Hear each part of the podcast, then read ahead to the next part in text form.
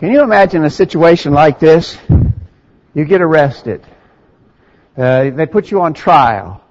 Uh, you are convicted. And they then sentence you to a horrible penalty, maybe even the death penalty. And all of that for something that you did not do. Something that you are not guilty of. And maybe especially think of being put on trial for murder. A murder that you didn't commit and you're sentenced to death. Can you imagine a scenario like that? Actually, I think it's really frightening. I, that, that's actually a nightmare kind of thing. And people, I think, probably have literal nightmares about being thrown into a, a violent, dirty prison for a crime they didn't commit and get sentenced to a penalty that they don't deserve. Uh, that's really a bad thing to think about, to even contemplate. Thankfully, we live in a land of justice where that sort of thing uh, doesn't happen, where we're not mistreated and justice is perverted. Now that's not so everywhere in the world. There are places in this world uh, where you might expect the kind of thing that we described earlier, but thankfully it's not that, that way here. When God gave the law to Moses on Mount Sinai, He made provision uh, for such as we just described. There was justice in the law of Moses. It served, as we've often talked about, not as only their religious law, but also their civil law. And specifically in that law, God made provisions for someone whose situation involved a death, but not a premeditated murder. Uh, there was protection until the case could be heard. In the text that Cole read for us earlier from Joshua chapter 20, we read about how that was to take place. I point out for you cities of refuge, whereof I spake unto you by the hand of Moses, that the slayer that killeth any person unawares and unwittingly may flee thither, and they shall be your refuge from the avenger of blood. And when he that doth flee unto one of those cities shall stand at the entering of the gate of the city, and shall declare his cause in the ears of the elders of that city, they shall take him into the city unto them, and give him a place, that he may dwell among them. And if the avenger of blood pursue after him, then they shall not deliver the slayer up to his hand, because he smote his neighbor unwittingly and hated him not before time. And he shall dwell in that city until he stand before the congregation for judgment, and until the death of the high priest that shall be in those days. Now, this statement, of course, comes from the book of Joshua. In fact, this was near the end of Joshua's lifetime. But Joshua is telling them, uh, instructing them from God that they, now that they had occupied the promised land and were settled into it, that they should not forget that God told Moses, appoint these cities, a place of refuge where uh, a manslayer could go. Don't forget, he says, the cities of refuge. And so they set up those cities. Uh, here's a map of where those cities were located, and you might recognize the promised land here. There you see, by the way, uh, the Jordan River. And remember that two and a half tribes had taken their possession on the east side of the Jordan River, and then the rest of the of the Israelites were here in the promised land on the west side of the Jordan River. But they set up six cities of refuge. Three on the west side of Jordan, three on the east side of Jordan. But as you just look at that map, you see that these cities were evenly spaced, pretty much evenly spaced throughout the occupied uh, land of the Israelites. They were readily accessible. Uh, they were a real blessing to the people who were in trouble, and they were a sign of God's wisdom and grace in making provision for them in the cities of refuge. We want to draw some parallels to the city of refuge in our study this morning and hope that we can see that God has made provision for us uh, actually even a better provision than he made for those people by providing the cities of refuge. But there are some interesting parallels that I hope we can draw out in our study this morning. Before we go any further into that, stop here just to say uh, how grateful we are that we have this opportunity to be together on a really beautiful Sunday morning in Middle Tennessee. We're so glad to be able to join together in the worship of God, our Creator. Thank you for coming. Thanks for uh, being a part of what we're doing here today. Thanks especially that you're interested in such things. And you encourage all the rest of us by your interest and your uh, participation. So thank you for being here. To our visitors, we say thank you. Please come again every time you have a chance to be with us. And as always, we're open to your questions. Uh, if there's anything we can assist with when it comes to Bible study, let us know. Uh, if, if you have any need that we can address, please tell us. But again, we thank everyone for being here today. What about these cities of refuge? Why would this have anything to do with us? I haven't, I haven't murdered anybody. I haven't, I haven't even caused anyone's accidental death. My guess is that if we went around the assembly here this morning, there'd be few, if any of us, who've ever been personally involved in the death of someone. Uh, so maybe we should just ignore this. Well, actually, no, because there are some spiritual parallels. The New Testament tells us that we've been given a place of refuge. And in our case, our refuge is Jesus Christ. Notice in Hebrews chapter 6. Now remember the book of Hebrews was written to Jews who had converted to Christianity. And the Hebrew writer is really emphasizing all throughout the book of Hebrews that what we have in Christ is better than what was offered under the law of Moses. So really, whenever you're looking at the book of Hebrews, you remember that general context of the book. As Christians, what we have is better than what was offered under Moses. Well, that's true in regards to the refuge for us. Notice here in Hebrews chapter 6 uh, that we might have a strong consolation. Notice who have fled for refuge, to lay hold upon the hope set before us, which hope we have as an anchor of the soul, both sure and steadfast, even Jesus. And so clearly I think the Hebrew writer here was trying to draw the picture in those people's mind, because they would have been familiar with it, right? These were Jews who had been converted to Christianity. These were people who would have been very knowledgeable about how things were under Moses. They would have known about those cities of refuge. And so I think it is not just coincidental that he talks about fleeing for refuge. Under Moses, that's what they did. They fled to those cities of refuge. He says for us, we flee for refuge, and our refuge is Jesus Christ. Our refuge is better. And what God has provided for us is even better than what He offered under the law of Moses. Think for a minute. What if you had been one of those people back in those times, back under the law of Moses, and maybe you had been the cause of some accidental death. You know, you didn't, you didn't, it wasn't premeditated murder, but unfortunately by something you did or didn't do, someone was hurt, injured, and maybe even died. Wouldn't you have been grateful that there was a place set aside where you could flee to that place for protection? That you could have safety there? I think, yeah, certainly, uh, you would have been grateful for that. This would suggest that we ought to be even more grateful for what God has made available to us, the refuge that God has made available for us in Christ Jesus. And so Jesus is our place of refuge. Now, the thing to stress is that that place of refuge is available to us all. You know, uh, the, the cities of refuge under the law of Moses would have had pretty limited application, I suppose. There's not that many people who are going to be involved in causing a death. The cities of refuge were specifically uh, for you if, if you'd caused the death of someone. Well, as you think about that, the chances of that happening probably fairly remote. Most people will, will live their whole lives and never get in that situation, but still there was the provision. But in our case, Every one of us, everyone here this morning who's of accountable age and status, we all have the need of a refuge in Christ Jesus because we have all sinned. You know the argument that we typically pose here. Romans 3:23 all have sinned and come short of the glory of God. That's all of us, everyone of accountable age. You're described there. I am, you are, we all are. We've all sinned and come short of the grace of God. And for that what we deserve is death. Romans 6:23 says for the wages of sin is death, but the gift of God is eternal life through Jesus Christ our Lord. What we deserve then is to die spiritually, eternally for the sins that we have committed, but God has given us the great gift of His Son, Jesus Christ, a, a place of refuge for us. We all need it.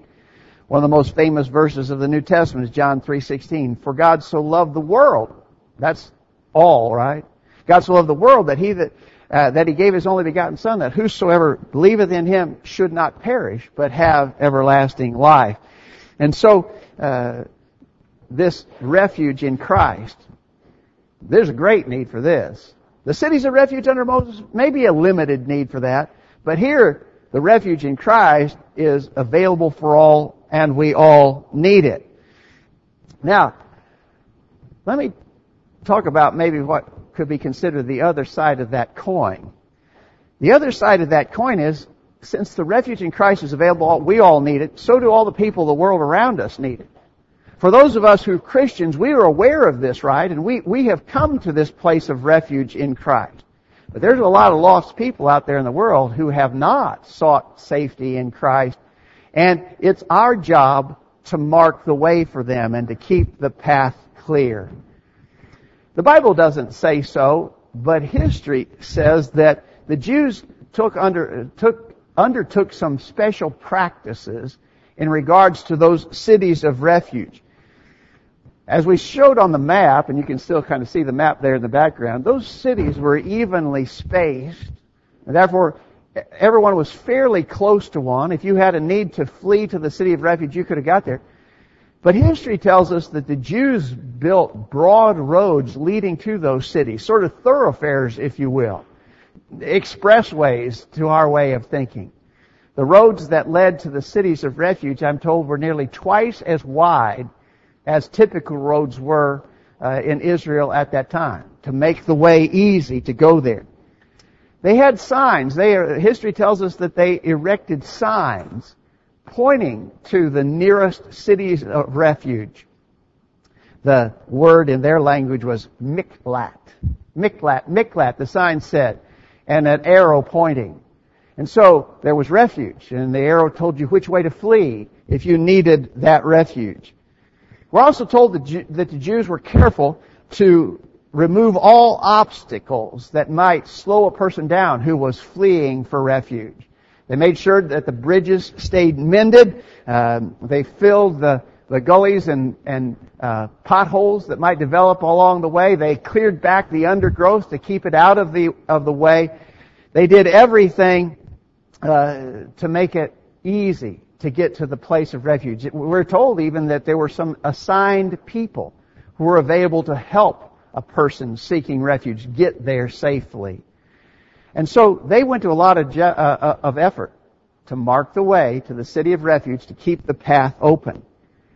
Now, I'd like to suggest to you that we need to do that too. Uh, this refuge in Christ is available to all, and those of us who are Christians have already accessed that refuge, right? Now it becomes our job to mark the way and keep the path open. Jesus' great commission in Mark chapter 16, beginning verse 15. Go ye into all the world, preach the gospel to every creature. He that believeth and is baptized shall be saved. He that believeth not shall be damned. We got to keep that way open. We got to make sure people know about that way. Uh, that they are aware of what you do to seek refuge in Christ. We need to spread the news. Make it known. There's safety here. There's spiritual safety uh, if you will come to the refuge that is in Christ. So, one part of this job that we have now is make people aware of this blessing in Christ through spreading the word. But I'd like to think about this maybe also in a slightly different way. We got to keep the way open. We got to remove any obstacle. And one of the obstacles that that might creep up is we ourselves might become an obstacle because we, we're Christians. We wear that name. But if we're not living right and our example and influence is bad, we could be throwing up obstacles to others in the way to refuge that will keep them from seeking it. You know, here, here's a fellow, he, claims he's a Christian, but he doesn't live right. And everybody knows it. Uh, he's got a filthy mouth. He engages in sinful activity. Oh yeah, he goes to church on Sunday and he calls himself a Christian, but we know him and he's not living right. And so people who know him say, I wouldn't be interested in, in what he's doing at all. If that's what it means to be a Christian, I wouldn't care to be a Christian, not any. If that's what a Christian is, I don't want to be that. Do you see how that fellow has thrown up some obstacles in the way of others who might come to the place of refuge? Jesus said in Luke 17, beginning verse 1, it is impossible but that offenses will come, but woe unto him through whom they come. It were better for him that a millstone were hanged about his neck and he cast into the sea. If you're obscuring the way of someone else to come to Christ, Jesus said that's a terrible thing. You need to be aware that you'll be judged for that. And so, Uh, in, in regards to our modern day place of refuge in Christ Jesus, we all need it. Thankfully, we've learned about it, and we've enjoyed the blessings that come in Christ. Now we need to mark the way for others and keep the path open so they can get there. What about it then? What, what needs to happen? What do people need to do to have the advantage of these places of refuge? Well, first of all, you got to see the need. As we've often said, a lost person doesn't seek to be found until he realizes he's lost. And the same thing's true spiritually. Every person needs to see their undone spiritual condition uh, and, and, and the fact that they need to be saved. Back in Moses' day, if you needed a city of refuge, you'd know it, right? Uh, if you had caused the death of a person, you'd be immediately aware of the fact I need to flee to that city of refuge, and I'm not I'm not slowing down till I get there. Uh, you would have known of your need. Uh, today, people are not so aware of their spiritual need for refuge in Christ. They almost seem oblivious to their spiritual condition. Uh, so, so many people in the world use the argumentation. You know, I'm I'm really a pretty good person. You know, I, I live a pretty good life, and I tell you for sure, I'm a whole lot better than most of the people in a, in this town, because this town's got a lot of evil people in it. I'm not one of them. I don't do things like a lot of people do out there. I'm a pretty good person. I'm not. I'm not. I'm not really in bad shape. I, I, feel pretty secure. They don't even realize that they're lost because they've never obeyed the gospel of Jesus Christ. And so people need to see the need in Romans chapter 7 verse 24, Paul used this description of himself. He said, O wretched man that I am, who shall deliver me from the body of this death? That's how we need to view ourselves. Without Christ, and without the salvation and blessings that come in Christ Jesus, we need to view ourselves as wretched, lost, miserable people. We need to see ourselves as we really are. In Ephesians chapter 2 verse 12, Paul was describing the Gentiles before they had the opportunity to come to God through Christ Jesus. And he said they were without Christ, having no hope, and without God in the world. And that really describes people who have never yet today had the blessings that come through Christ Jesus. No hope without God. And so people need to see just how serious their situation is. And again, I got to stress to you, we're trying to draw this parallel between how it is today and back during those days of Moses and the cities of refuge. If this person had caused a, a death and needed to flee to the city, he'd know that, and nothing would prevent him. He wouldn't slow down. He would rush to the city of refuge. We need to be that same way. We need to see that we're lost without Christ. And if I've not obeyed the gospel, if I'm not living faithfully to the Lord, I'm in a bad shape. I need to hurry to the place of refuge. In close conjunction with that point, let me make this one. You have to desire the protection that is being offered. Uh, again, try to picture this. Old Testament times, Law of Moses times. Here's a fellow who has caused a death. Now he's aware that there are cities of refuge spaced all around Israel. In fact, the roads are broad and open, and there are even arrows pointing the way how to get to those cities of refuge. And so he's aware of all that. Uh, uh, he's not really interested, though. He's not particularly interested in pursuing that. Uh, he's not going to go. Can you imagine that? No, because if he doesn't go, the Avenger of Blood's going to come and kill him, right? Uh, you, you can't imagine a person who would be aware that he needs protection but doesn't want to do anything about it. That, that scenario is just hard to imagine. But I'm going to tell you, that describes a lot of people in our world today. They know, they know what the Bible teaches, uh, they're aware of the punishment of judgment that's coming, but they do nothing about it. In fact, some people specifically refuse to take the safety that is in Christ Jesus. Jesus' refuge is for those who know, who are weary of their burden of sin, who want some help, who are desiring some rest. Famous passage in Mark 11, excuse me, Matthew 11, beginning verse 28. Come unto me, all ye that labor and are heavy laden, and I will give you rest. Take my yoke upon you and learn of me, for I am meek and lowly in heart, and ye shall find rest unto your souls. For my yoke is easy, my burden is light.